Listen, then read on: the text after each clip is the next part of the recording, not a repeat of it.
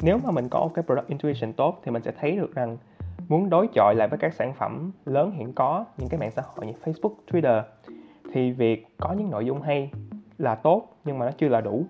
Bạn có một cái cách thức cụ thể để mang nội dung tới người sử dụng và bạn sẽ phải tạo ra một cái môi trường mà càng nhiều có người sử dụng nội dung càng tốt hơn nữa. Và thực ra đó là câu hỏi không dễ trả lời.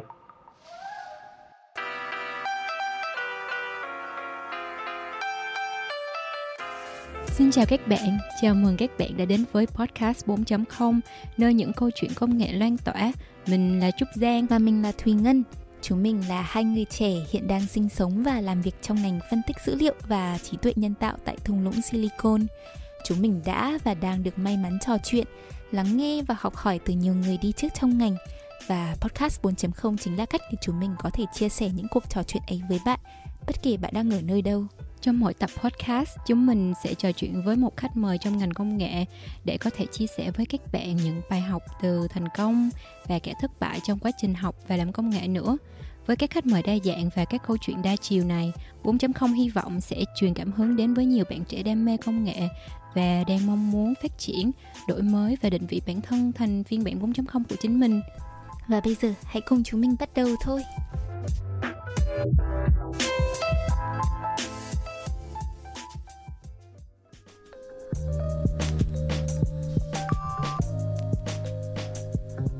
Chào mừng các bạn đã quay trở lại với tập 6 của 4.0 Trong tập 5, chúng mình đã trò chuyện với bạn Đoàn Nguyễn Tuấn là Data Scientist tại Quora. Chúng mình có trò chuyện chủ yếu về thời gian đi học của Tuấn từ thời còn học cấp 3 cho đến khi học đại học về quá trình chuyển ngành của Tuấn từ những ngành nhân văn sang những ngành kỹ thuật hơn cũng như là những lớp học mà Tuấn thấy rất là quan trọng cho việc đi làm của Tuấn. Tập này thì mình nghĩ là thú vị không kém và có phần hơn cả tập trước nữa khi mà chúng mình sẽ nói chuyện nhiều hơn về quá trình đi làm của Tuấn, cụ thể là công việc của Tuấn tại Quora cũng như công việc của Tuấn trước đây tại Deloitte, một trong những công ty Big Four là bốn ông lớn ở trong ngành kế toán, kiểm toán, tài chính. Tuấn cũng sẽ chia sẻ thêm về một số lời khuyên cho bản thân trong quá khứ về quá trình viết blog cho Towards Data Science, cũng như một trong những bài học mà Tuấn vẫn luôn ghi nhớ từ thời còn đi học những môn học nhân văn ở Yale. Bật mí cho các bạn là bài học mà Tuấn chia sẻ này đã và đang là kim chỉ nam trong cuộc sống của Ngân kể từ ngày mà mình trò chuyện với Tuấn về bài học này nên là các bạn hãy nghe đến cuối của podcast để biết là lời khuyên mà Tuấn chia sẻ là gì nhá. Còn bây giờ chúng mình hãy cùng bắt đầu thôi.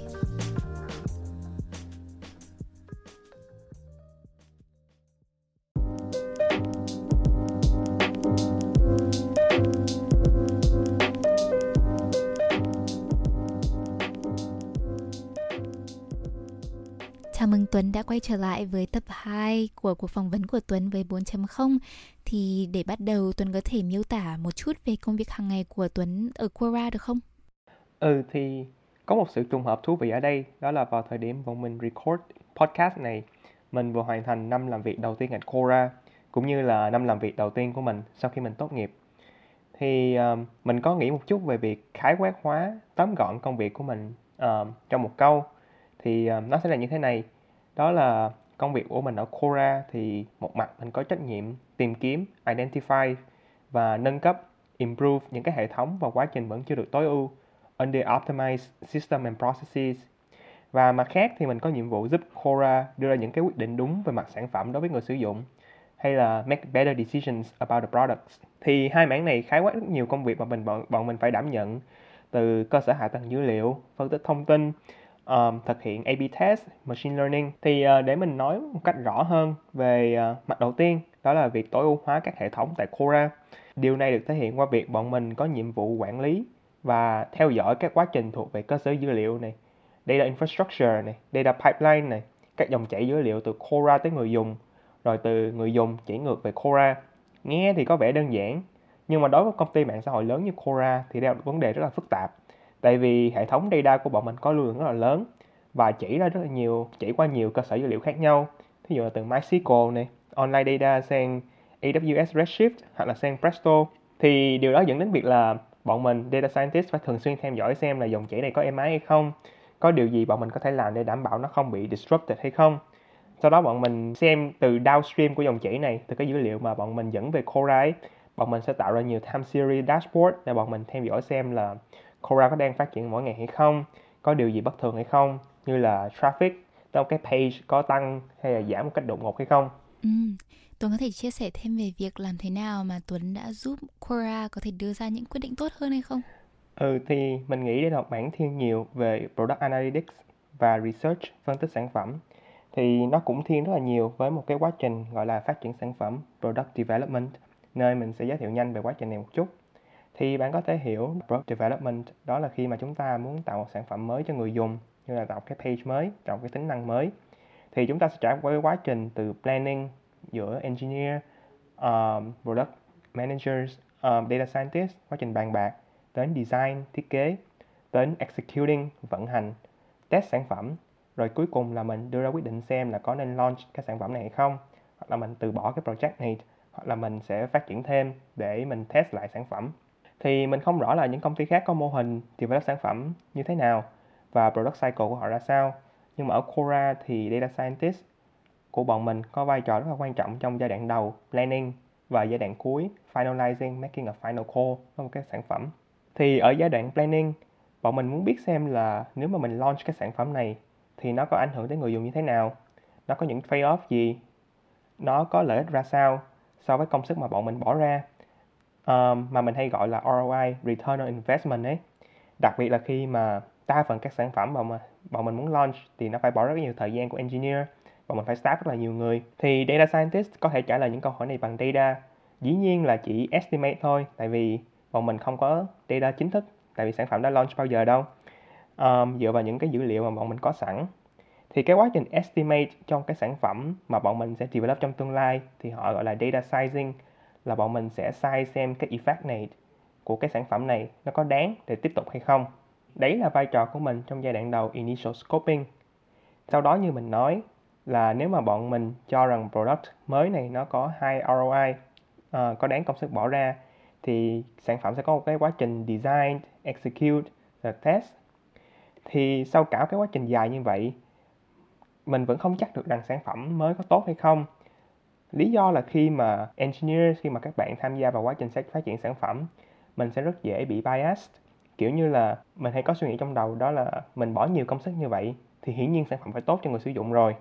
Nhưng mà thông thường sẽ có cái mental gap giữa cái người sẽ phát triển sản phẩm và người tiêu dùng. Và vai trò của data scientist lúc này đó là đánh giá xem cái gap ấy lớn như thế nào và người tiêu dùng có thật sự thích cái sản phẩm mới của bọn mình hay không. Thì mà cái cách thông thường nhất để đánh giá điều này uh, một cách unbiased đó là thông qua A/B testing. Có phải đa phần các bạn cũng biết A/B testing là gì? Thì để mình nói ngắn gọn lại ngắn ngắn gọn lại thôi. Thì khái niệm A/B testing khá là đơn giản. Đó là bạn chia người sử dụng thành hai nhóm. Một nhóm A sẽ tiếp tục sử dụng sản phẩm hiện tại,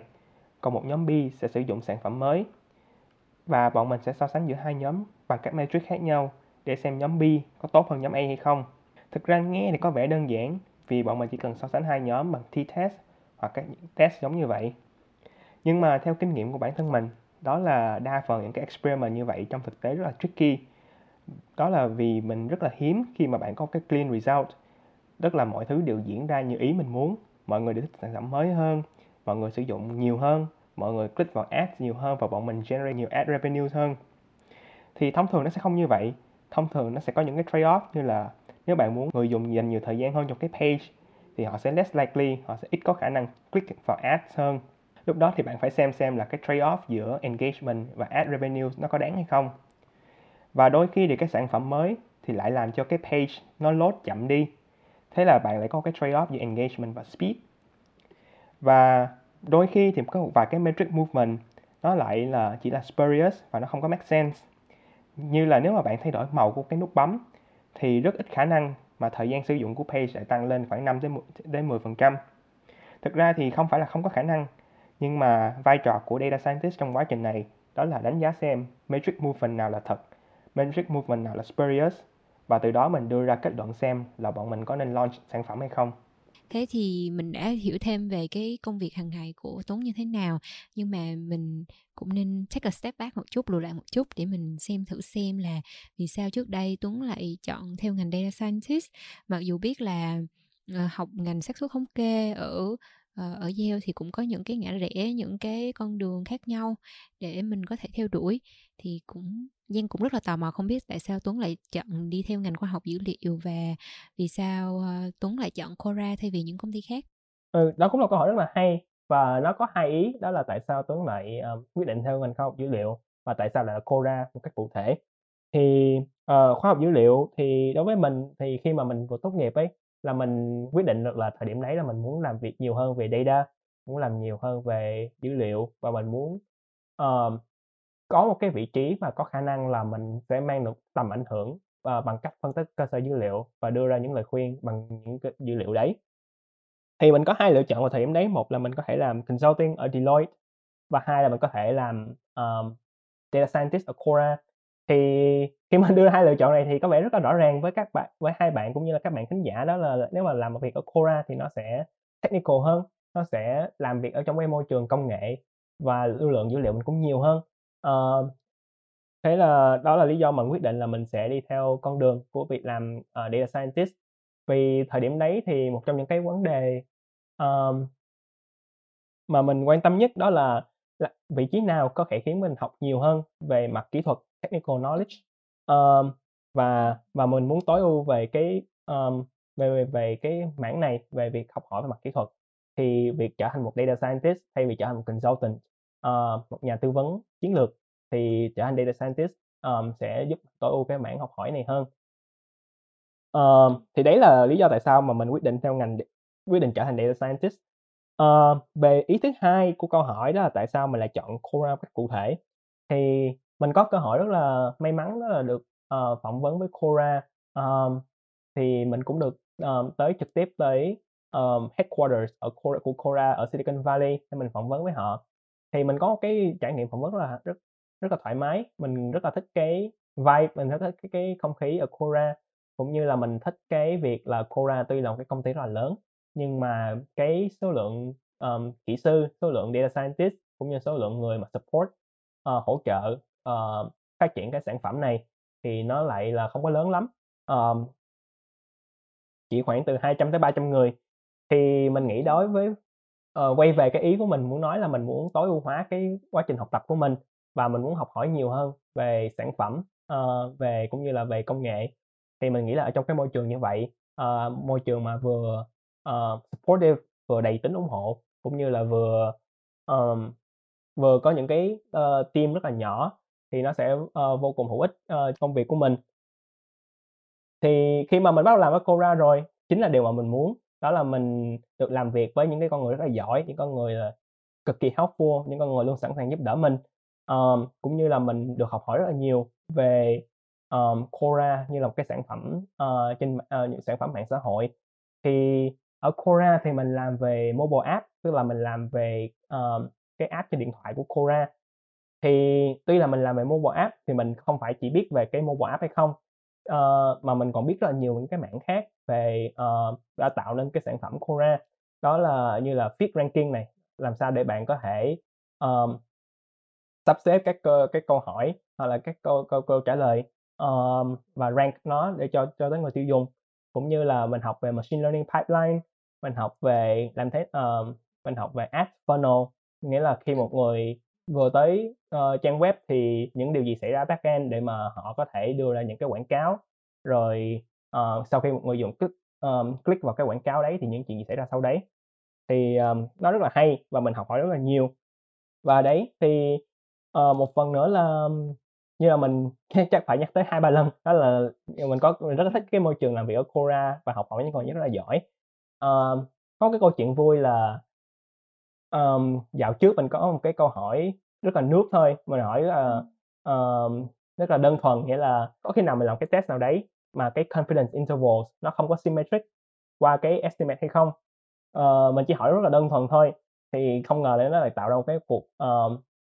ờ, discussion rất là thú vị giữa hai anh đồng nghiệp, đó là đã tốt tốt nghiệp PhD Statistics và họ đã cho mình, ờ, giải thích là tại sao là có rất là nhiều trường hợp mà cái confidence interval nó lại không có symmetric qua cái estimate, thì nó rất là dựa rất là nhiều vào cái distributions, rồi cái assumption của mình về cái estimate đấy. thì mình thấy rất là vui và khi mình có cơ hội làm việc với những người giỏi như vậy biết nhiều với những điều mà họ đang làm như vậy uh, có chuyện khác mà mình cũng thấy đó là đặc biệt và thường chỉ xảy ra những công ty nhỏ và lean startup như là Cora đó là mình có cơ hội được uh, dùng buổi trưa one on one với lại anh CEO hiện tại của Cora là anh Adam D'Angelo. Thì uh, mình nói mình đó là trải nghiệm rất là hay tại vì không phải lúc nào bạn cũng khi mà vừa ra trường uh, khoảng trên dưới một năm thôi mà bạn có cơ hội nói chuyện với CEO hoặc là hỏi hỏi họ về cách họ nhìn nhận sản phẩm như thế nào um, cái cách mà họ tiến tới vị trí hiện tại như thế nào và cái cách mà họ đánh giá những cái trở ngại của chúng ta trong việc phát triển sản phẩm như thế nào thì uh, đấy là cái trải nghiệm rất là thú vị của mình và mình rất là hài lòng với cái công việc hiện tại của mình ở ở, ở công ty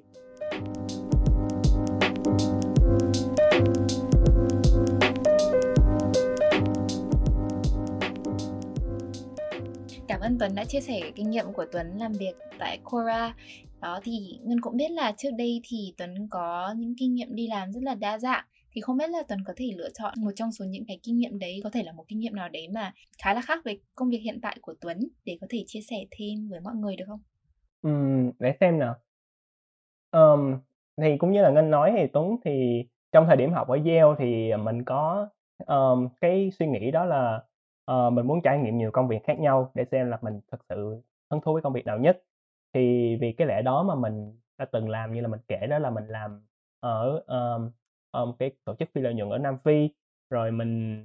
uh, mình đã từng đi nghiên cứu khoa học ở Seoul ở Hàn Quốc, sau đó mình làm consulting ở Deloitte ở New York City. Thì mình nghĩ cái công việc mà nó khác biệt nhất với công việc hiện tại ở Cora ấy, đó là khi mà mình làm, um, ở một cái tổ chức phi lợi nhuận ở Nam Phi. um, thì như mình kể trước đấy thì, um, khi mình làm ở tổ chức phi lợi nhuận này thì mình làm về việc phân tích dữ liệu và mình xây dựng những cái model cho họ để họ dự đoán về số lượng bác sĩ hoặc là nhân viên y tế mà họ có thể tuyển dụng được, à, và từ đó mà thông báo cho các, uh, nhà hảo tâm của công uh, của của tổ chức đấy. Đối với mình thì cái khác biệt lớn nhất khi mà mình làm việc ở một cái tổ chức phi lợi nhuận so với công ty công nghệ đó là ở những tổ chức phi lợi nhuận thì, um, bạn sẽ không có được những cái technical support, những cái sự trợ giúp về mặt kỹ thuật nhiều như ở công ty công nghệ và từ lẽ đó mà bạn cũng sẽ không có nhiều dữ liệu để bạn có thể sử dụng nhiều như công ty công nghệ. um, cái ví dụ đó là khi mà mình xây dựng mô hình để mình dự báo, ờ, cho các, um, um, cho các tổ chức ấy, thì thời gian mình xây dựng mô hình cũng không có lâu, nhưng mà thời gian lâu nhất đó là mình chờ để cho mình có được dữ liệu để mình bắt đầu xây dựng mô hình. um, thì mình nghĩ và cái này cũng khá là giống khi mà mình làm việc ở, uh, ở ở Deloitte, đó mình làm consulting, đó là khi mà mình phải chờ dụng rất là lâu, bên thời mình chờ rất là lâu để mình có được data để mình có thể làm công việc của mình. Thì, um, khi mà bạn làm ở những tổ chức phi lợi nhuận ấy, thì bạn sẽ appreciate được là, uh, bạn sẽ có vào đầu cảm nhận được là, um, không phải ở đâu mà mình cũng có thể có dữ liệu sẵn sàng để mình, uh, làm việc, mà cái việc mà tìm tìm kiếm dữ liệu và cái việc mà mình, ờ, dọn dẹp cái dữ liệu đấy. Và cái việc mà mình mà xin phép để mình có dữ liệu đấy là một cái vấn đề rất là lớn. Ờm, mà cái vấn đề này thì thường sẽ không có ở những cái công ty công nghệ. Và, ờm, và mình nghĩ là cái cái trải nghiệm mà mình phải xin phép dữ liệu, sau đó chờ khoảng 2-3 tuần mới có, sau đó sau khi có rồi lại mình không nó lại không có không có tốt lắm mà mình phải clean nó rất là nhiều. Thì đó là một trải nghiệm đối với đây với nhà khoa học dữ liệu mà nói nó trải nghiệm rất là mình nghĩ đó là rất là quan trọng, đặc biệt là khi mà, um, càng về sau, càng nhiều các lĩnh vực khác nhau, um, như mình kể trước đấy sẽ bắt đầu, um, càng nhận thấy được tầm quan trọng của ngành khoa học dữ liệu này và bạn sẽ có nhiều cơ hội làm việc trong những cái lĩnh vực đấy, um, như những vấn đề về, uh, khoa học, về y tế, về chính sách chẳng hạn. Thì um, thì một khi mà điều đấy xảy ra thì cái vấn đề mà việc thu thập dữ liệu này, cái vấn đề về việc có dữ liệu này, cái vấn đề về việc lưu trữ dữ liệu, uh, uh, cho người dùng này, uh, nó lại là vấn đề rất là lớn. uh, và cái việc mà mình có cơ hội làm việc ở cái tổ chức phi lợi nhuận ấy, uh, nó đã cho mình rất là nhiều perspective về, um, về cái những cái vấn đề này. Ừ, hay quá. Thật ra thì Giang cũng liên tưởng lại đến cái phần mà mình đã nói trước đây là cái việc mà mình áp dụng công nghệ vào, uh, thực tế, vào, uh, những cái dữ liệu như thế nào, đúng không? Thì giống như là Tuấn đã nói thì những cái dữ liệu của những tổ chức phi lợi nhuận hay là của y tế thì là những cái dữ liệu rất là nhạy cảm mà mình phải xin phép trước và mình phải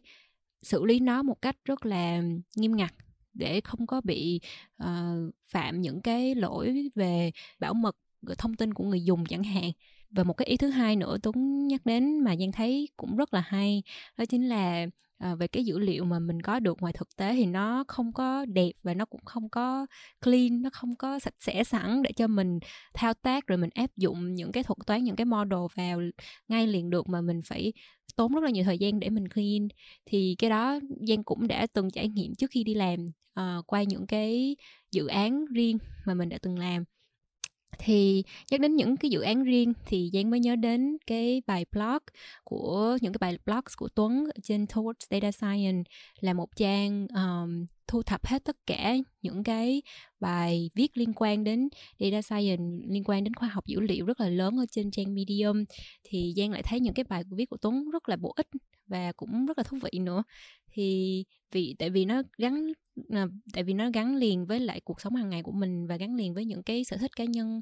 uh, của Tuấn và nó nó nó tạo nên một cái, những cái uh, cái màu những cái gam màu tính cách của Tuấn mà mọi người có thể tìm hiểu thêm thì không biết là Tuấn có thể chia sẻ thêm về cái việc mà trước đây Tuấn chọn chủ đề như thế nào cho những cái bài viết đó không? Um, thì uh, để cho các bạn uh, thính giả nghe đài có thể uh, mường tượng được là tại sao uh, Giang lại bảo là mình có những cái chủ đề rất là thú vị thì mình đang mở cái trang Medium của mình ra ngay nên đây. cũng đang có mình sẽ đọc cho bạn nghe cái cái uh, những cái, cái cái tiêu đề những cái articles mà mình viết và các bạn sẽ cảm thấy được tại sao là Giang lại có những cái Giang lại có nhận xét như vậy. Thì uh, những cái tiêu đề của mình viết như thế này uh, tại sao uh, mình dịch là thế này nhé uh, một cái article mình viết có tiêu đề là tại sao um, Bayesian Statistics lại thuyết phục tôi đi tập gym? Uh, cái tiêu đề khác đó là liệu machine learning có thể giúp tôi cá cược bóng đá hay không? Uh, tiêu đề khác nữa là liệu tôi có thể dự đoán kết quả uh, Premier League ở giải Ngoại hạng Anh bằng một cái random model hay không? Ừ. rồi tôi biết bài uh, yêu thích của ngân là gì không? Là gì? À, là gì nhỉ? Uh, optimal dating strategy là chiến lược tìm tình yêu một cách uh, tốt nhất trong năm 2019 sử dụng probability sử dụng um, xác suất thống kê. Ờ thì uh, yeah đó cũng là bài thích nhất của Tuấn mà Tuấn có thể nói là chưa tận dụng được uh, để xem là nó có chính xác hay không. Um, but um, nhưng mà để mà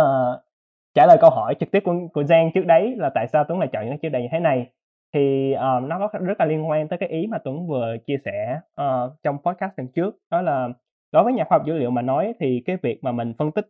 hay là mình tìm những cái cơ sở dữ liệu để mình trả lời câu hỏi nó không quan trọng bằng việc đặt câu hỏi. Thì uh, đối với Tuấn thì cái cách mà mình đặt câu hỏi đó là mình xem cái những cái lĩnh vực nào mình quan tâm trong cuộc sống.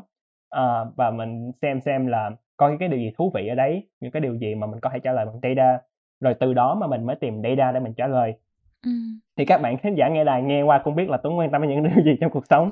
Uh, bóng đá này rồi lại tập gym này rồi lại dating này. Uh, không phải cái gì mà Tuấn cũng tham gia. Uh, nên là vì lẽ đó thì um, mình nghĩ là một khi mà mình quan tâm đến những điều, vấn đề gì đấy thì mình sẽ có khả năng mình dành nhiều thời gian hơn mình sẽ hứng thú hơn với việc tìm hiểu về đấy như uh, về những điều đấy. Và mình sẽ có mình có thể dành nhiều thời gian và mình bỏ công sức ra để mình tìm kiếm dữ liệu để mình trả lời. Như là Tuấn rất là thích xem bóng đá Tuấn rất là thích xem uh, Arsenal ở giải Ngoại Anh thi đấu. Nên là Tuấn viết rất là nhiều article về uh, về bóng đá này về dự đoán kết quả trận đấu này về cách mà mình dùng graph theory để mình xem xem là cầu thủ đang um, thể hiện như thế nào trên sân. Thì um, khi mà mình Tuấn viết những cái bài đấy thì mình có không có xem đấy là mình đang mình đang làm việc đâu mà mình chỉ xem đó là đây là những cái câu hỏi mà mình rất là muốn trả lời. Mình tự uh, muốn tìm tòi mình muốn tự muốn tìm trả lời cho những câu hỏi đấy. Ừ. um, nên là cái quá trình tìm dữ liệu này phân tích dữ liệu này rồi viết thành articles này um, nó đều rất là tự nhiên và nó không phải là cái quá trình gì nặng nề đối với bản thân. Um, thì mình nghĩ là um, cái cách thì mình nghĩ đấy là cách mà mình chúng ta nên approach viết blog uh, cũng như là viết articles uh, đặc biệt là technical articles um, ừ. đấy đấy đấy là kinh nghiệm viết uh, chọn chủ đề của ừ. mình cảm ơn Tuấn vì tôi cũng muốn hỏi thêm một chút là vì sao cậu lại chọn viết chính xác là cho trang Towards Data Science và tôi cũng biết là đây là một trang mà rất là nhiều bạn mà muốn viết cho trang này thì bạn thì Tuấn có thể chia sẻ để mọi người biết là làm thế nào để có thể trở thành một người viết bài cho trang này không đối với bản thân mình cái lý do mà mình chọn viết cho Towards Data Science ấy ừ. nó rất là thực tế là do trang đấy có lưu lượng người dùng rất là lớn um, ừ. mà khi mà Tuấn bắt đầu viết những cái articles này thì mình không có nghĩ tới việc là mình sẽ trở nên nổi tiếng hay là mình sẽ có rất là nhiều người xem uh, những cái bài articles của mình mà cái cách nghĩ của Tuấn khi ấy đó là uh, mình sẽ đăng ở đâu để cho nhiều người đọc và nhiều người có thể cho mình feedback uh, ừ. về cách viết này cũng như là về cách mình lập luận này cũng như là cách mình sử dụng data này ừ. um, thì khi đấy thì uh, viết blog cá nhân thì gần như chắc chắn là sẽ rất là khó để mình có thể reach out cũng như là hướng tới là nhiều người đọc um, viết và gần như dạo gần đây thì rất là hiếm người viết blog Facebook nữa Đúng rồi. Um, đấy là khi đấy là Tuấn, Tuấn bắt đầu tìm hiểu về Medium uh, và Tuấn thấy được là dựa trên những cái blog ở trên Medium thì có trang Towards Data Science họ có lưu lượng người sử dụng rất là lớn. Um, và theo cảm nhận cá nhân của mình thì họ không có barriers of entry họ không có giới hạn um, tham gia cách gắt gao như thế nào cả. Um, nghĩa là gì? Nghĩa là họ không có phỏng vấn này họ cũng không có yêu cầu mình phải là một nhà báo chuyên nghiệp để thể viết uh, cũng như để đăng. Nhưng mà cái quan trọng nhất chính là mình có cái article có chất lượng nha mình có những cái bài báo có chất lượng ừ. uh, mình có thể đóng góp về cho cho lĩnh vực data science. Um, và um, và đó là gần như là những cái yêu cầu duy nhất để mình phải đăng trên Towards Data Science. Um, thì thường thông thường thì uh, những bài viết đầu tiên của Tuấn thì khi mà đăng trên Towards Data Science thì Tuấn có thường nhờ bạn của mình để xem xem qua để có thể chỉnh lý về về mặt uh, viết này cho nó flow tốt hơn này cũng như là uh, uh, chọn những cái hình ảnh minh họa mà nó có thể uh, hấp dẫn người đọc hơn này ừ. um, mà một khi mà mình publish nhiều article rồi ở thì mình cái quá trình này cũng trở nên rất là tự nhiên mình cũng không có phải mà phải um, review nó nhiều lắm uh, và những cái article về sau của Tuấn thì gần như được đều được accept uh, almost immediately gần như ngay lập tức um, ừ. khi mà Tuấn submit uh, vậy nếu các bạn theo dõi qua podcast mà có hứng thú viết về data science cũng như có hứng thú về uh, publishing uh, và get feedback thì tôi nghĩ đây là cái venue rất là tốt để các bạn ừ. làm điều đấy Ừ, đúng rồi, mình cũng thấy thế. Thật ra là lúc đầu mà mình bắt đầu viết thì cũng phải nhờ bạn bè uh, xem qua và feedback cho mình rất là nhiều. Nên mình nghĩ là cái tạo được một cái hệ thống một cái nơi mà để mình nhận được feedback thì nó cũng rất là tốt. Và cái thứ hai nữa là um, Giang cũng hay rất là hay đọc bài của Tuấn để học hỏi thêm được là cách viết của Tuấn như thế nào. Uh, tại vì cách viết của Tuấn rất là hay rất là chặt chẽ lập luận rất là logic. Uh, vì vậy mà các bạn nào mà hứng thú muốn xem qua thêm uh, những cái bài medium của Tuấn thì tụi mình sẽ kèm link trong phần description box cho các bạn theo dõi nha. Ngân có một bình luận nhỏ nhỏ thế này Thế là Ngân thấy là Giang với Tuấn rất là giống nhau ở chỗ là cả hai bạn đều làm data science, làm khoa học dữ liệu Nhưng mà cả hai bạn đều có một cái nền tảng về ờ, các môn nhân văn rất là tốt như kiểu Giang hồi trước là Giang học chuyên văn đúng không? Xong rồi Tuấn như mọi người đã thấy là mọi Tuấn có một cái nền tảng nhân văn rất là tốt thì và cả hai bạn đều viết bài cho Towards Data Science và mình đọc blog của cả hai bạn rất là nhiều. Thế thì mình có một cái ý nhỏ nhỏ thôi tức là cái việc mà mình học ừ, những cái môn kỹ thuật ấy là một phần nhưng mà cái cách mà mình có thể truyền đạt được ý tưởng của mình và cách mà mình đưa những cái ý tưởng đấy vào một cái bài viết mà mình uh, thu hút được sự chú ý của người đọc cũng như là những cái người mà có thể sử dụng sản phẩm của mình này hoặc là những người mà mình đang muốn truyền đạt ý tưởng của mình đến ấy là cũng là một phần rất là quan trọng. Thế nên là ngân thấy những cái background những cái kỹ năng ngoài việc mà mình học về ngành kỹ thuật ra thì nó cũng rất là quan ừ. trọng và nó sẽ nó đã tạo nên những cái sản phẩm ví dụ như những cái bài blog như thế này mà ngân thấy rất là thú vị và uh, chạm đến được cái trái tim của nhiều người này và cũng và cũng nhiều bạn nhiều nói chung là nhiều bạn đọc và cũng hiểu rõ hiểu về những cái ngành này một cách dễ dàng hơn và thấy cái ứng dụng của nó trong cuộc sống của mình một cách tốt hơn. Đó. Đúng rồi. Tôi cũng nghĩ như thế tôi nghĩ là uh, một trong những cái kỹ năng rất là quan trọng của, ờm, các bạn làm data scientist nói riêng, cũng như làm tech hoặc là những tất kỳ ngành nào bất kỳ ngành ngành nào khác, chính là kỹ năng mà mình có thể ờm, giao tiếp được với, ờ, các stakeholders, những cái người mà tiếp nhận thông tin của mình. Thì, ờm, thì điều đấy có thể học được ở bằng những cái khóa học viết ở những trường đại học chẳng hạn, cũng như là có thể trau dồi bằng cách mình tập viết này, cũng như là mình suy nghĩ thêm về cách mà mình làm thế nào để mình có thể giao tiếp với mọi người một cách hiệu quả hơn. Totally agree with your assessment. Và cũng Đúng giống hệt như là hai khách mời tập trước của bọn mình là chị Liên và chị Sunny Hiền Nguyễn. Yeah, là cả tất cả ba khách mời của mình đến tận thời điểm hiện này là mọi người đều có lời khuyên là chúng mình nên có cách làm thế nào để có thể giao tiếp một cách tốt vừa vừa bằng lời nói và vừa bằng cách viết nữa. À, nên là các bạn lắng nghe 4.0 hãy để ý nhá nếu mà các bạn chưa nghe hai tập trước thì hãy nghe lại hai tập trước để xem chị Liên và chị Sunny Hiền nói gì về việc giao tiếp nha.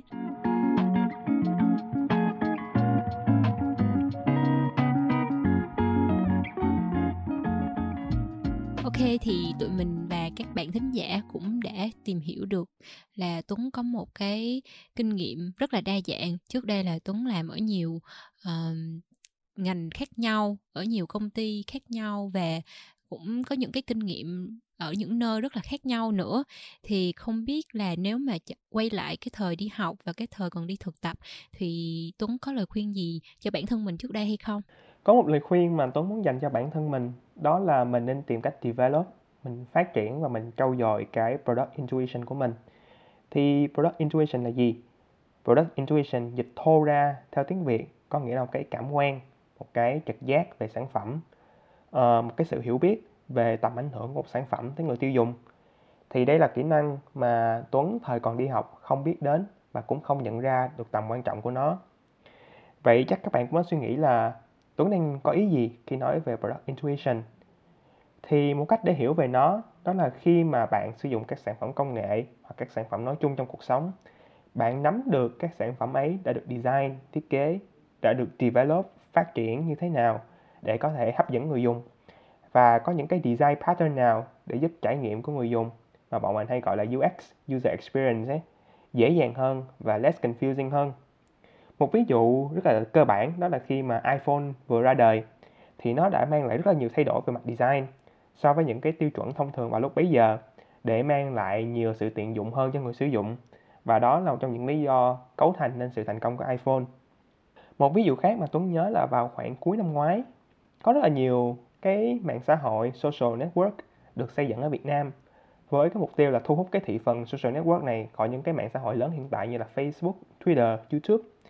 Thì uh, mọi người nói rất là nhiều về làm cách nào để xây dựng một cái mạng xã hội thuần Việt.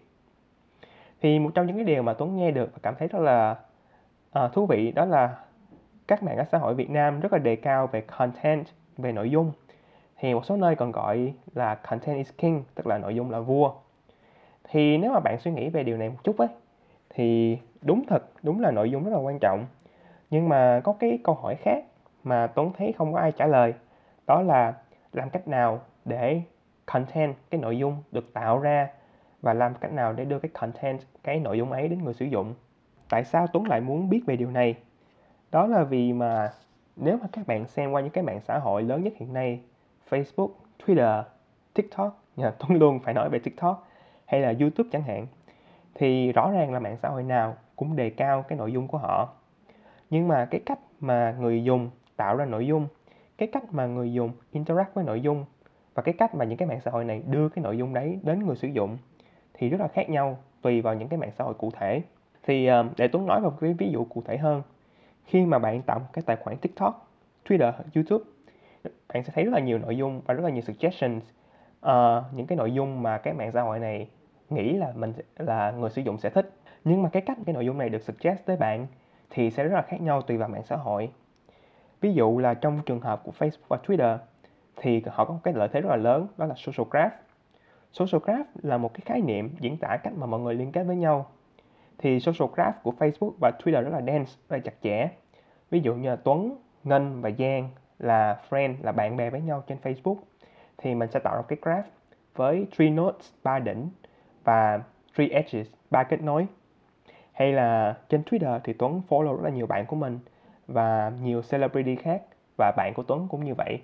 Thì uh, cái tổ hợp những kết nối và những cái đỉnh đấy sẽ tạo ra những cái social graph rất là chặt chẽ. Thì vì có một cái social graph rất là dense như vậy là một cái cơ hội rất lớn để tạo ra cái interest graph là những cái nội dung mà khiến Tuấn hứng thú và quan tâm đến. Thì một cách đơn giản để tạo ra interest graph trong cách nhìn của Facebook và Twitter, thì họ sẽ cho rằng vì Tuấn và Ngân là friend, là bạn bè với nhau từ social graph. Nên interest interest graph của Tuấn sẽ bao gồm những cái điều mà Ngân hứng thú. Thế là một cách đơn giản để Facebook tạo ra content cho Tuấn, đó là họ chỉ cho mình thấy những cái post mà ngân thích, like hoặc comment uh, tương tự như vậy Twitter sẽ suggest cho Tuấn follow những cái người mà Giang follow chẳng hạn. Thì bạn sẽ thấy đó là một cái cách mà giúp cho social graph tạo ra nội dung rất là dễ dàng và cũng giúp cho scale nội dung dễ dàng hơn. Đó là càng nhiều người sử dụng social graph sẽ càng lớn hơn và từ đó khiến cho cái cách mà bạn approximate cái interest graph của từng người sử dụng cũng trở nên phong phú và đa dạng hơn. Thì đấy là một cách tạo ra sản phẩm nhưng mà không phải mạng xã hội nào cũng tạo ra sản phẩm dựa vào social graph. Do không phải mạng xã hội nào cũng có cái dense social graph. Thì nếu mà bạn nhìn qua mạng xã hội khác như là YouTube và TikTok, thì họ gần như không có tồn tại social graph. Tại vì người sử dụng rất ít khi follow nhau. Bạn chỉ follow một vài channel trên YouTube chẳng hạn. Thì trong trường hợp này, họ không thể nào sử dụng social graph. As an approximation to interest graph. Như là cái cách tiếp cận tới interest graph được. Thì cái cách mà họ giải quyết vấn đề này đó là họ bỏ qua cả cái quá trình tạo ra social graph luôn. Họ không có quan tâm tới việc ai follow người nào. Uh, trên YouTube mà họ tiến trực tiếp tới interest graph bằng exploitation đó là họ dựa vào những cái video mà bạn đã xem trước đấy trên YouTube để dự đoán những cái video bạn sẽ thích trong tương lai. Mình nghĩ là nếu các bạn nào đã xem qua YouTube thì bạn sẽ thấy là nếu mà bạn xem qua một cái video về chó mèo chẳng hạn thì những cái video được recommend tiếp theo thì hầu như chỉ là về chó mèo và cái quá trình này mọi người hãy describe là cái rabbit hole ấy đó là do là mình càng xem thì họ sẽ càng suggest cho mình những cái sản phẩm more extreme towards that same topic những sản phẩm càng nhiều về mấy cái chủ đề đấy. Thì đấy cũng là một cách tạo ra người, nội dung cho người sử dụng. Mà mình nói có hai cách một cách là dựa vào social graph một cách thì không dựa vào social graph. Thì như Tuấn nói thì các mạng xã hội ở Việt Nam hầu như không đề cập tới cái cách thức mà họ tạo ra nội dung thì theo bản thân mình nghĩ đó là nếu mà mình có cái product intuition tốt thì mình sẽ thấy được rằng muốn đối chọi lại với các sản phẩm lớn hiện có những cái mạng xã hội như Facebook, Twitter thì việc có những nội dung hay là tốt nhưng mà nó chưa là đủ. Bạn có một cái cách thức cụ thể để mang nội dung tới người sử dụng và bạn sẽ phải tạo ra một cái môi trường mà càng nhiều có người sử dụng, nội dung càng tốt hơn nữa. Và thực ra đó là câu hỏi không dễ trả lời Ngân hiểu rồi, đây là một ví dụ rất là hay cho việc là mình nên có một cái trực giác về là sản phẩm như thế nào thì mới là một sản phẩm tốt. Ừ thì ví dụ mà mình vừa nói có hơi thiên về mặt strategy, tức là về mặt chiến lược. Thực ra thì rất là hiếm khi mà chúng ta có cơ hội trong công việc để tạo ra những thay đổi lớn ở cái mức độ strategy như vậy. Như là làm cách nào để tạo ra interest graph, chúng ta có nên sử dụng social graph hay không. Nhưng mà trong thực tế thì cái việc sử dụng broad intuition nó cũng được thể hiện qua những cái vấn đề nhỏ hơn rất là nhiều thì có một cái ví dụ rất là hay gần đây đó là nếu các bạn dùng app YouTube trên điện thoại các bạn sẽ thấy là họ gần đây họ đã mang phần comment, phần bình luận để lên bên trên phần recommendation. Trước đây thì phần recommendation video luôn ở phía trên phần comment section. Thì mình nghĩ đây là một cái cơ hội rất là hay để chúng ta suy nghĩ xem là tại sao YouTube lại quyết định làm như vậy. Có phải là họ muốn đang tăng engagement, tăng khả năng chúng ta tham gia bình luận hay không? à, một cái ví dụ khác đó là Reddit, một cái mạng xã hội cũng rất là nổi tiếng ở Mỹ,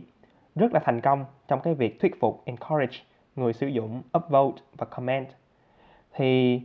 chúng ta cũng nên suy nghĩ xem khi mà chúng ta sử dụng Reddit, đó là liệu có những cái UI features, những cái design nào đã được thiết kế để tối ưu hóa user engagement hay không? Hay là liệu cái việc mà Reddit có nhiều upvote và comment, có nhiều user engagement liệu đó có phải chỉ là side effect của một cái strategy của Reddit? Đó là mọi người có thể tham gia Reddit một cách ẩn danh, anonymously, dẫn đến việc người dùng engage hơn khi mà họ biết được là họ không phải tiết lộ danh tính thật sự của mình. Thì đó là những cái lý do, những cái ví dụ cho thấy là đối với một data scientist mà nói, thì chúng ta không chỉ nên consume, chúng ta không chỉ nên sử dụng các sản phẩm công nghệ một cách thụ động, mà chúng ta phải đặt ra câu hỏi trong đầu là tại sao những cái sản phẩm khác lại thành công, tại sao những sản phẩm khác lại thất bại.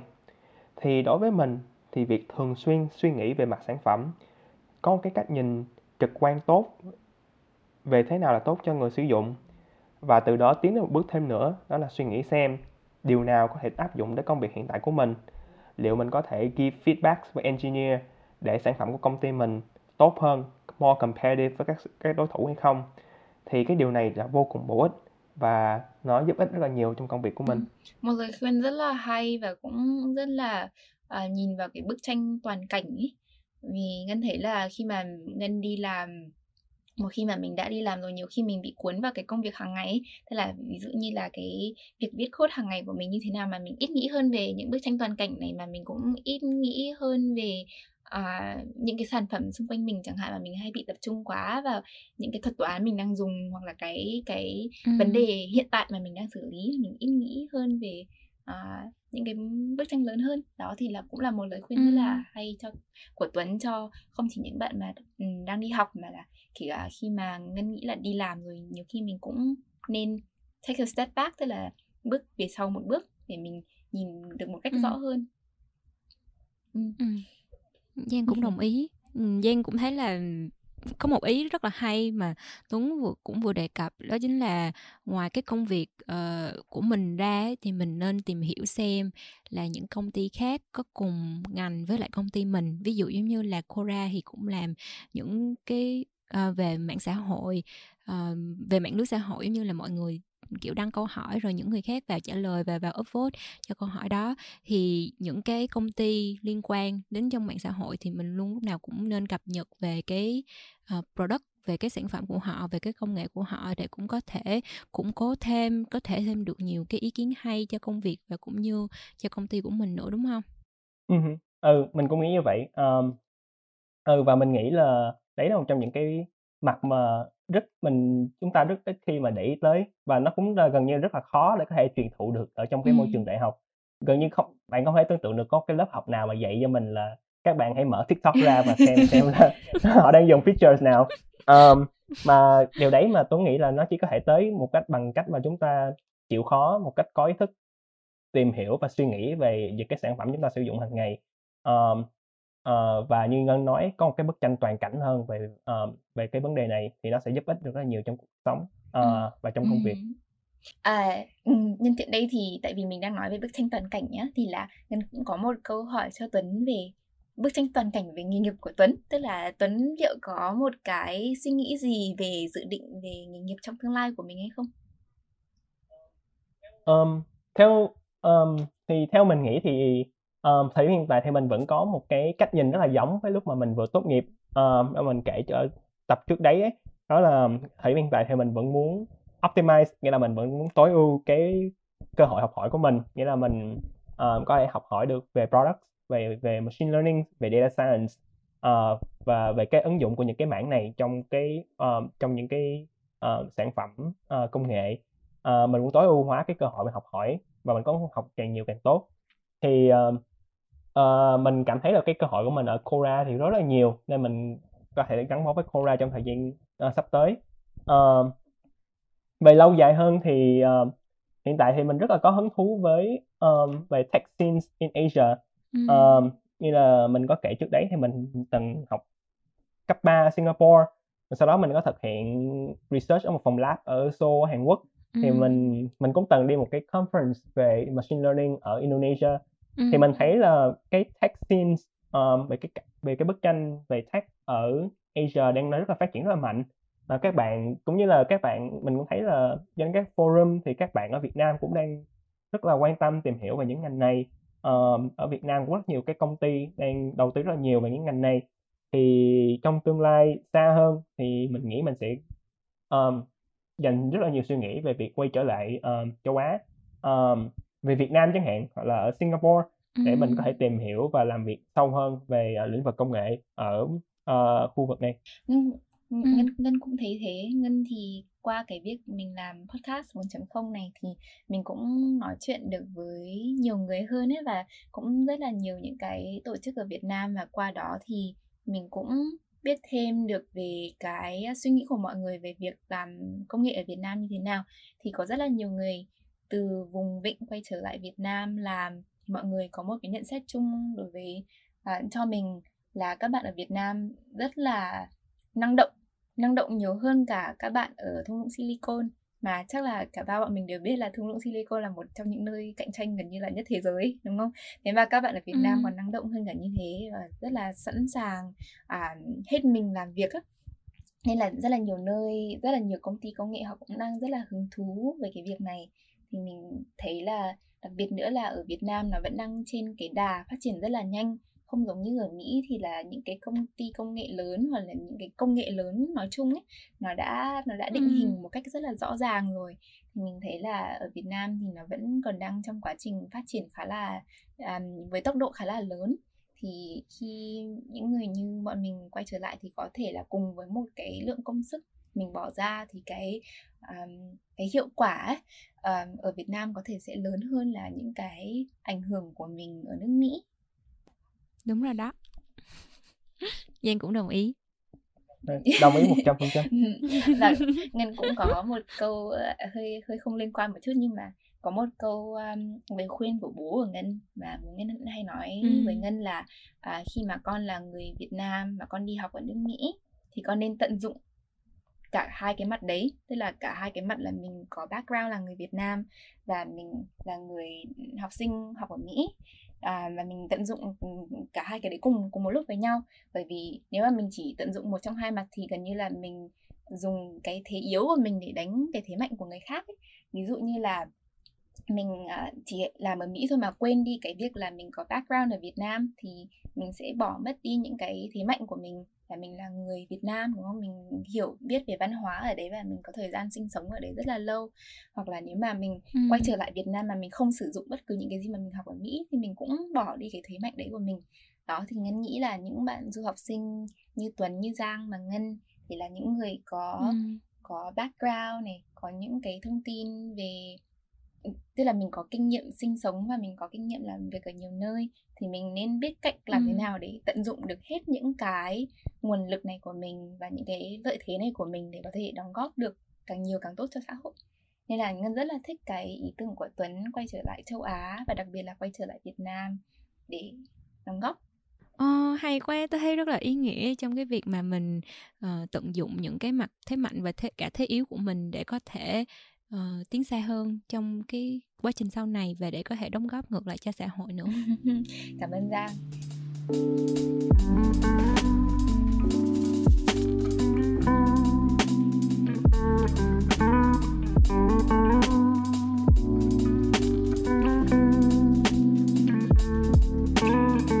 Ừ, vừa rồi thì bọn mình đã có một cái cuộc bình luận khá là hay về một số những cái giá trị hoặc là nguyên lý sống. Thế thì nhân tiện đang nói chuyện về cái này thì ngân cũng muốn hỏi thêm về một số những cái giá trị hoặc là nguyên lý sống của tuấn. Thì câu hỏi đầu tiên của ngân là ngân biết là hồi học ở yale tuấn có theo học chương trình directed studies. À, như Tuấn có nói là phải đọc rất là nhiều sách, tài liệu hoặc là văn bản quan trọng mà đã định hướng các cái giá trị truyền thống và văn hóa phương Tây cũng như là lịch sử văn hóa à, triết học vân vân đúng không? Thì việc này nó rất là khác với cái việc đi làm hàng ngày của cậu hiện nay. Nhưng mà không biết là Tuấn có nhớ gì về khoảng thời gian này không? Và liệu có những cái giá trị hoặc là những cái bài học nào mà cậu vẫn ghi nhớ từ cái khoảng thời gian này không? À, thật ra thì có cái điều mình muốn thú nhận ở đây đó là mình không có nhớ lắm hầu hết những cái điều mình học ở đại học đâu. À, một phần là do trong cái học kỳ học directed studies ấy bọn mình phải đọc rất là nhiều những cái quan điểm cái giá trị khác nhau xuyên suốt những cái thời kỳ khác nhau cũng cái vì lẽ đó mà mình nghĩ là rất là khó để tìm ra một cái nguyên lý sống một cái trường phái triết học nào có thể áp dụng được 100% um, các cái vấn đề trong cuộc sống của mình được um, mặc dù vậy thì uh, vẫn có cái dòng triết học mà Tuấn cảm thấy rất là thú vị gọi là Stoicism hay trong tiếng Việt còn gọi là chủ nghĩa khắc kỷ thì đây là một cái chủ nghĩa triết học được phát triển từ tận trước công nguyên ngay từ thời của Plato và Aristotle. Ừ. Tuấn có thể chia sẻ rõ hơn một chút Stoicism hay là chủ nghĩa khắc kỷ là gì không? Về cơ bản, Stoicism là một cái cách mà chúng ta nhìn nhận thế giới. Và chúng ta nhìn nhận thế giới như thế nào? Thì Stoicism chỉ ra rằng thế giới là cái mạng lưới cause and effect, nguyên nhân và hệ quả. Ví dụ như là cái hệ quả của việc bạn nằm đổ ly nước, đó là nước sẽ tràn xuống sàn. Và cái nguyên nhân mà bạn làm không tốt bài kiểm tra ngày hôm nay đó là hôm qua bạn đã dành quá nhiều thời gian trên YouTube mà bạn không ôn bài, thì trong tiếng Hy Lạp, cái hệ thống nguyên nhân và hệ quả này gọi là logos. Thì một khi bạn hiểu được cái hệ thống logos này, bạn có thể chia thế giới thành hai nhóm. Một nhóm đó là những thứ mà chúng ta kiểm soát được, đó là những thứ mà chúng ta có thể tác động vào nguyên nhân và làm ảnh hưởng đến hệ quả, bao gồm những cái suy nghĩ, những cái hành động của bản thân. Và nhóm thứ hai là nhóm mà những thứ chúng ta không kiểm soát được, là chúng ta không thể tác động vào nguyên nhân và chúng ta không thể ảnh hưởng tới hệ quả như là thời tiết này, như là đồ đạc, hành động của người khác. Thì hai nhóm này cấu thành stoicism nguyên thủy. Thì dạo gần đây thì stoicism có thêm một nhóm nữa, đó là những thứ mà chúng ta chỉ có thể kiểm soát một phần thôi. Thì một ví dụ cho nhóm này, đó là một trận tennis chẳng hạn. Thì bạn, chúng ta chỉ có thể tác dụng đến một phần kết quả dựa vào năng lực của bản thân. Một phần kết quả còn lại thì dựa vào năng lực và phong độ của đối thủ của chúng ta stoicism, chủ nghĩa khắc kỷ, chỉ ra một cái cách đúng đắn để chúng ta tiếp cận những cái nhóm việc này. Đó là chúng ta nên dành toàn bộ công sức cho nhóm 1 những gì chúng ta có thể kiểm soát được. Chúng ta không nên dành nhiều suy nghĩ cho nhóm 2 những gì chúng ta hoàn toàn không kiểm soát được. Thì nếu các bạn nghĩ về điều này thì nó rất là hiển nhiên. Nhưng mà còn nhóm 3 thì như thế nào? Những cái nhóm mà chúng ta chỉ quản lý được hệ quả chỉ có một phần thôi thì đối với nhóm 3 Stoicism có cái lời khuyên đó là chúng ta nên đặt một mục tiêu đúng đắn cho những cái sự việc này. Ừ. vậy đặt một mục tiêu đúng đắn thì là như thế nào? Để cụ thể hơn thì chúng ta hãy quay về cái ví dụ của trận tennis. Thì đối với trận tennis bạn có thể đặt một mục tiêu đó là bạn bắt buộc phải thắng cuộc. Thì bạn có thể thấy là với mục tiêu này đó là một mục tiêu mà chúng ta chỉ thể kiểm soát được một phần và nếu các bạn đặt mục tiêu như vậy và bạn không đạt được, thì các bạn sẽ không vui và có cảm giác thất bại. Mặc dù là bạn chỉ có thể ảnh hưởng đến một phần cái hệ quả của mục tiêu này thôi. Mặt khác, nếu mà bạn nhận ra được rằng bạn chỉ có thể kiểm soát được một phần kết quả trận tennis, thì bạn nên thay đổi cách nhìn nhận và đặt một mục tiêu khác. Ví dụ như là cố gắng hết mình hoặc là chơi hết 100% sức lực. Mục tiêu này hoàn toàn bạn có thể đạt được mà không dựa vào những điều gì khác bên ngoài. Trong stoicism mà nói thì bạn đã đặt ra một mục tiêu hợp lý hơn bằng cách thay đổi góc nhìn của bạn. Từ việc tập trung vào một cái việc bạn chỉ thể kiểm soát được một phần, đó là giành chiến thắng, đến một việc mà bạn kiểm soát được 100% đó là chơi hết khả năng của mình. Trong cuộc sống ấy, bản thân mình để ý là con người chúng ta thì thường rất làm làm rất là tốt trong cái việc tiếp cận nhóm 1 những gì chúng ta kiểm soát được, và nhóm 2 những gì chúng ta không kiểm soát được. Ngược lại thì ờ, chúng ta hãy có xu hướng là lo lắng quá mức và đặt mục tiêu không chính xác cho nhóm 3 chí ít là đó là Tuấn cảm thấy bản thân mình là như vậy. Ví dụ như là mình hãy có suy nghĩ là liệu mọi người có thích bài thuyết trình của mình hay không? Liệu mình mua stock ngày hôm nay thì market ngày mai sẽ như thế nào? Và liệu mình làm tốt công việc nhưng mà mình có được tưởng thưởng hay không? Thì ờ, khi mà Tuấn đọc qua về Stoicism thì mình thấy là nó rất là giống với mình. Và mình hay là lo lắng quá mức, mình hãy suy nghĩ quá nhiều về cách người khác nghĩ về mình và dẫn đến là mình hay đặt những mục tiêu không chính xác, đặt dẫn đến nhiều gánh nặng không cần thiết trong cuộc sống của mình. Cái trường phái triết học khắc kỷ này, nó không có yêu cầu chúng ta phải phó mặc cuộc sống, chúng ta phải dương tay, đầu hàng. Nhưng mà nó đề cao rằng là muốn có một cái hạnh phúc, muốn có một cái cuộc sống không có nhiều lo âu, suy nghĩ, thì bạn đầu tiên bạn phải có cái mental discipline. Bạn phải có một cái sự mạnh mẽ về mặt tinh thần để bạn rũ bỏ những cái gánh nặng không cần thiết đấy giống như là người việt mình có câu là muôn sự tại nhân, thành sự tại thiên đấy. Cái lý do cá nhân nữa mà mình thấy cái stoicism rất là thú vị, có hơi cá nhân hơn, đó là do bản thân mình là có đạo công giáo. Và theo cách mình nghĩ thì cái cách mà stoicism tiếp cận với thế giới rất là giống với niềm tin công giáo của mình. Giống như việc là chúng ta không nên quá lo lắng về những vấn đề chúng ta có thể quản lý một phần, thì chúng ta cũng nên là cố gắng sống tốt nhất có thể và cũng nhận ra rằng có nhiều việc chúng ta chỉ nên phó thác vào trong tay Chúa mà thôi. Ok, hay quá. Thật sự ra thì Giang cũng đã suy nghĩ về cái vấn đề này rất là nhiều nhưng mà Giang cũng không uh, biết được uh, đó qua Stoicism mà đến hôm nay này thì mới được Tuấn khai sáng một cái lĩnh vực mới mà trước đây mình không có biết. Nhưng mà cái cái điều mà mình hay lo hay là hay nghĩ ngợi rất là nhiều về cái việc tại sao uh, mình làm như vậy thì có ảnh hưởng đến người khác hay không hay là người khác nghĩ gì về mình hay là Ờ, kiểu nếu mà mình hôm nay mình giống như là mình present mình uh, thuyết trình uh, cho người khác á, thì không biết là họ có nghĩ cái bài thuyết trình của mình hay hay không? Thì nói chung là mình hay đặt những cái câu hỏi mà về cái ý kiến của người khác về những cái mà yếu tố mình không thể nào um,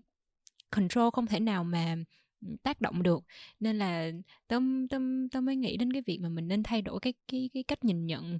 uh, nó thực tế hơn một chút là về việc là mình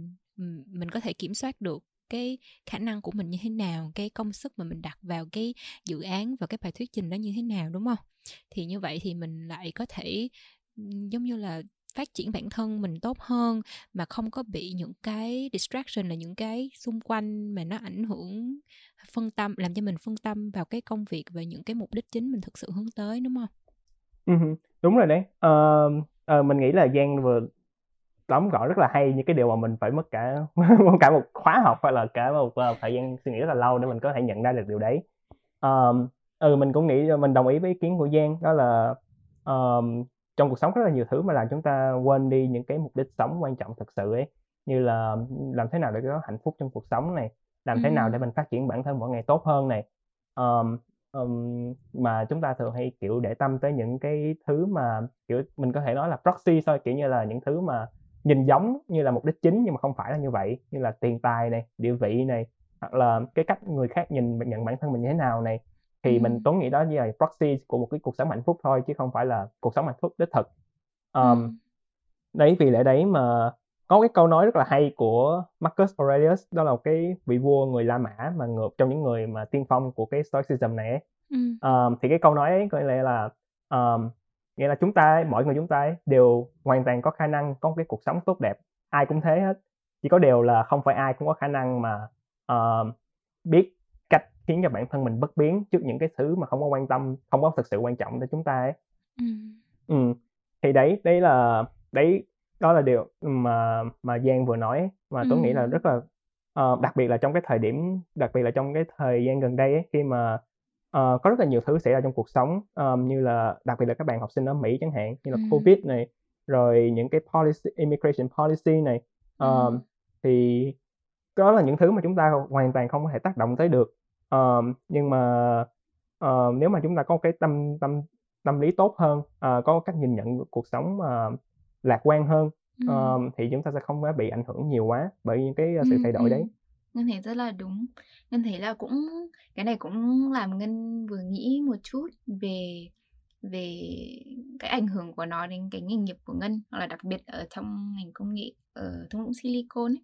Thì như mọi người cũng biết là cái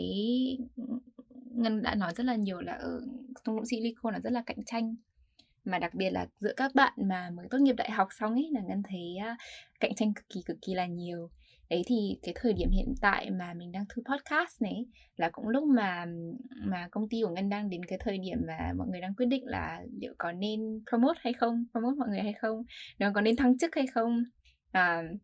đấy thì là cũng có một thời gian mà ngân nghĩ rất nhiều là ờ, không biết là liệu mình có nên cố gắng là làm việc thật là nhanh để có được, kiểu, được được thăng chức lần này, rồi được ừ, thêm tiền này đúng không? Rồi cũng được, như kiểu, khoe khoe một chút với mọi người là à mới đi học một năm, mới đi làm một năm mà đã được lên chức đó. Thỉnh thoảng có mình có những cái suy nghĩ ờ, kiểu, rất là, kiểu, nông nông như thế. Đó, nhưng mà có những lúc mà mình ngồi mà mình nghĩ lại thì mình thấy là như tuấn nói là những cái đấy nó không phải là mục đích chính ở trong cuộc sống mà nó cũng không phải là một cái mà mình có thể hoàn toàn quyết định được đúng không? Là cái việc mà mình được thăng chức hay không nó không chỉ là phụ thuộc vào bản thân mình mà nó còn phụ thuộc vào việc là à, người quản lý của mình nghĩ như thế nào và liệu là công ty hiện tại là có bao nhiêu cái vị trí cho cái ờ, cái um, cấp độ tiếp theo. Đấy có tức là có rất là nhiều những cái vấn đề khác xung quanh cái việc đấy nhưng mà mình cái mà mình có thể hoàn toàn kiểm soát được là à, mình có toàn tâm cho dự án hay không? Cái việc mình làm việc à, mình có thích công việc của mình hay không? Đấy thì là những cái mà mình nghĩ là mình cái cái cái cái việc mà mình hết sức dốc tâm cho công việc ấy là cái mà mình hoàn toàn có thể kiểm soát được và mình nên nên optimize mình hay mình nên tối ưu hóa. Cái đấy hơn là việc mình tối ưu những cái như là ở ờ, làm thế nào để có thể được thăng chức ấy. đó và ngân thấy là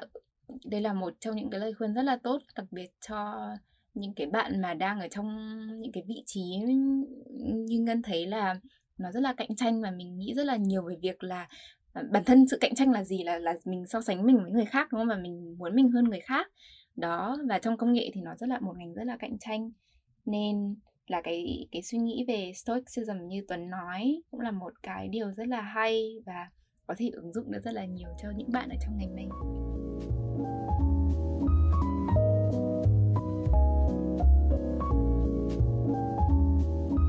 Ok, sau khi đã lắng nghe về những cái giá trị rất là hay về những cái kiến thức uh, học được từ cái chương trình Directed Studies, đặc biệt là từ Stoicism ờ, về những cái giá trị mà mình có thể áp dụng được vào cuộc sống và cái cách suy nghĩ về cái giá trị ờ, tinh thần mỗi ngày của mình như thế nào. Thì không biết được là à, cái điều gì hiện giờ khiến Tuấn chằn chọc suy nghĩ vào mỗi buổi tối hoặc là khiến cậu kiểu phải hứng khởi thức dậy vào mỗi buổi sáng? Uh, điều khiến mình trằn trọc vào mỗi buổi tối và hứng khởi nhất vào lúc mỗi buổi sáng đó là uh, xem tiktok và facebook watch. But um, yeah um, cái đó là nói vui thôi nhưng mà mình nghĩ là nó cũng um, uh, một phần của nó là ý của mình muốn truyền tải đó là dạo gần đây mình rất là hứng thú với lại um, như mình kể là về product và xem những cái mảng công nghệ khác nhau thì nó có ảnh hưởng như thế nào. Um, thì một trong những cái mà mình có dạo này mình có nghe cái podcast về um, về China Tech nghĩa là về cái cách mà uh, tech ở Asia uh, không chỉ là China không Asia và China thì họ đang develop technology và những cái product như thế nào. Thì một phần là do mình ở Mỹ thì mình không có khả năng mà mình tiếp cận được với lại cái technology stack hoặc là những cái sản phẩm công nghệ ở China như là mà TikTok hoặc là cái phiên bản của China là Douyin ấy là một trong những cái sản phẩm hiếm hoi mà mình thấy được là uh, rất là nổi tiếng ở Asia và cũng là rất là nổi tiếng ở Mỹ luôn mà gần như trước đó chúng ta không thấy sản phẩm ừ. tương tự. Uh, cùng cực lắm thì có WeChat là chỉ nổi tiếng trong um, chỉ có là thông dụng ở cộng đồng Asian American thôi. Um, thì đó đối với mình là khi mà mình xem những cái sản phẩm như vậy ấy, uh, và mình nghe cái podcast về China Tech ấy thì mình cảm thấy rất là like, rất là phấn khởi. Không phấn khởi không phải là từ uh, chính xác lắm mà mình nghĩ rất là uh, mình nghĩ rất là kiểu rất là thú vị về cái ừ. cái cái cái landscape về cái mặt bằng về technology ở Asia uh, và ở China và nó khác ở Mỹ như thế nào giống như là khi mà chúng ta nghĩ ở Mỹ thì chúng ta nghĩ là những cái công ty công nghệ lớn nhất ấy thì thường tập trung vào consumer like consumer products hoặc là social ừ. products như là Facebook này, Twitter này, Amazon ừ. kiểu như thế nhưng mà ở China thì cái những cái mảng lớn nhất ấy lại là mảng về um, e-commerce um, có một cái Alibaba này có JD này có Ừm. Pinduoduo này. Um, và uh, một cái mặt nữa đó là mình hay nghĩ là tại sao mà TikTok lại nổi tiếng đến như vậy? Uh, tới mức mà khi mà mình đang quay podcast này ấy thì uh, uh, tổng, tổng thống Trump vừa tuyên bố lệnh là sẽ ban cả TikTok uh, và WeChat trong vòng 45 ngày. Ừm. thì đấy, thì mình có đọc một cái bài viết về tại về TikTok mà, ờm, về mọi người đều rất là surprise, mọi người rất là ngạc nhiên là tại sao mà TikTok lại có thể mà vượt qua những cái rào cản văn hóa giữa Mỹ và Trung Quốc để có thể mà trở nên vô cùng nổi tiếng ở cả hai thị trường đấy. Ừm. Thì đó là dạo này mình nghĩ rất là nhiều về cái vấn đề đấy, mình nghĩ là làm làm sao mà, ờ, những cái sản phẩm mà mình tạo ra ấy, có thể lại, ờ, vượt qua những cái rào cản văn Ừm. hóa như thế. Ờm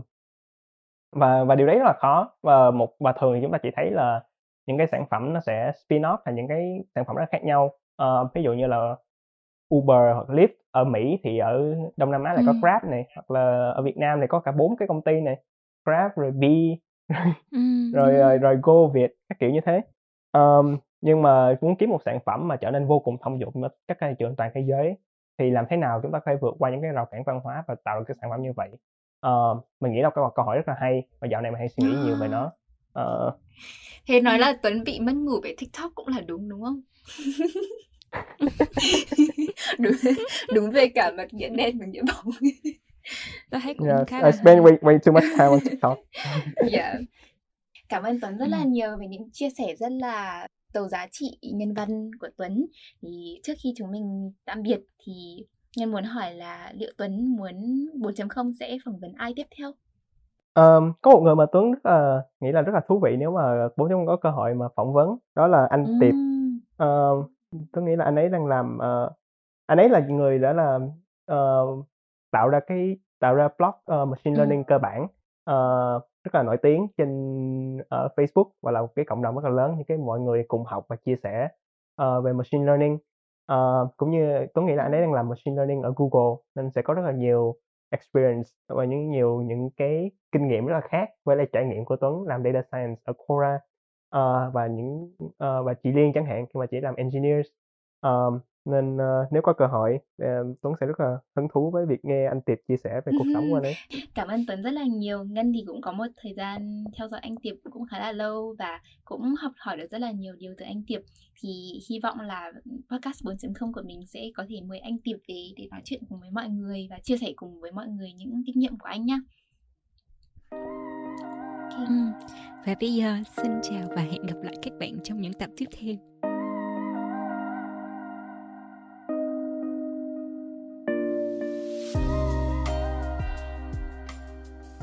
Qua cuộc phỏng vấn này, chúng mình đã học hỏi được rất nhiều từ bạn Đoàn Nguyễn Tuấn, không chỉ về cách tiếp cận ngành khoa học dữ liệu mà còn về cách nhìn nhận cuộc sống nữa.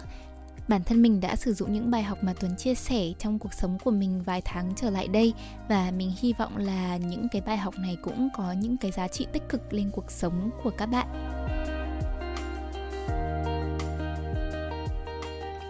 Ngoài ra trước khi kết thúc thì chúng mình có một thông báo nho nhỏ cho các bạn nghe đài. Như các bạn có thể thấy, một tháng đã trôi qua kể từ khi tập 5 phát sóng. Hai co-host của 4.0 đã quyết định là từ giờ chúng mình sẽ ra một tập một tháng thay vì một tập mỗi hai tuần như trước đây. Lý do là vì công việc của chúng mình khá là bận bịu, nhưng chúng mình vẫn muốn tạo ra những nội dung thật là chất lượng cho các bạn nghe đài, nên chúng mình quyết định sẽ ra ít tập hơn và thời gian giãn nhiều hơn để chúng mình có thời gian trau chuốt podcast thật là tốt cho các bạn nha các bạn cũng đừng lo lắng quá về việc nội dung sẽ bị cắt đi thông thường thì chúng mình sẽ có một khách mời cho hai tập, nhưng với format mới thì chúng mình sẽ tóm gọn mỗi câu chuyện của khách mời trong một tập và chúng mình sẽ chắt lọc những cái thông tin quan trọng nhất. Như vậy thì các bạn có thể học hỏi được nhiều hơn trong một khoảng thời gian ngắn hơn. Hy vọng là lịch phát sóng mới cùng với format mới này của podcast sẽ phù hợp với mọi người. Nhưng nếu có vấn đề gì thì mọi người cứ nhắn tin cho bọn mình nhé Tụi mình rất tò mò và mong muốn lắng nghe thêm cảm nhận và chia sẻ của các bạn đó. Các bạn có thể liên lạc với tụi mình qua Facebook, Instagram, Twitter hoặc gửi email về địa chỉ 4.0.fm a gmail.com với 4.0 bằng chữ viết liền không dấu. Tụi mình sẽ kèm link trong phần description box cho các bạn nha. Bây giờ, tụi mình xin chào và hẹn gặp lại các bạn trong những tập tiếp theo của 4.0 nơi những câu chuyện công nghệ lan tỏa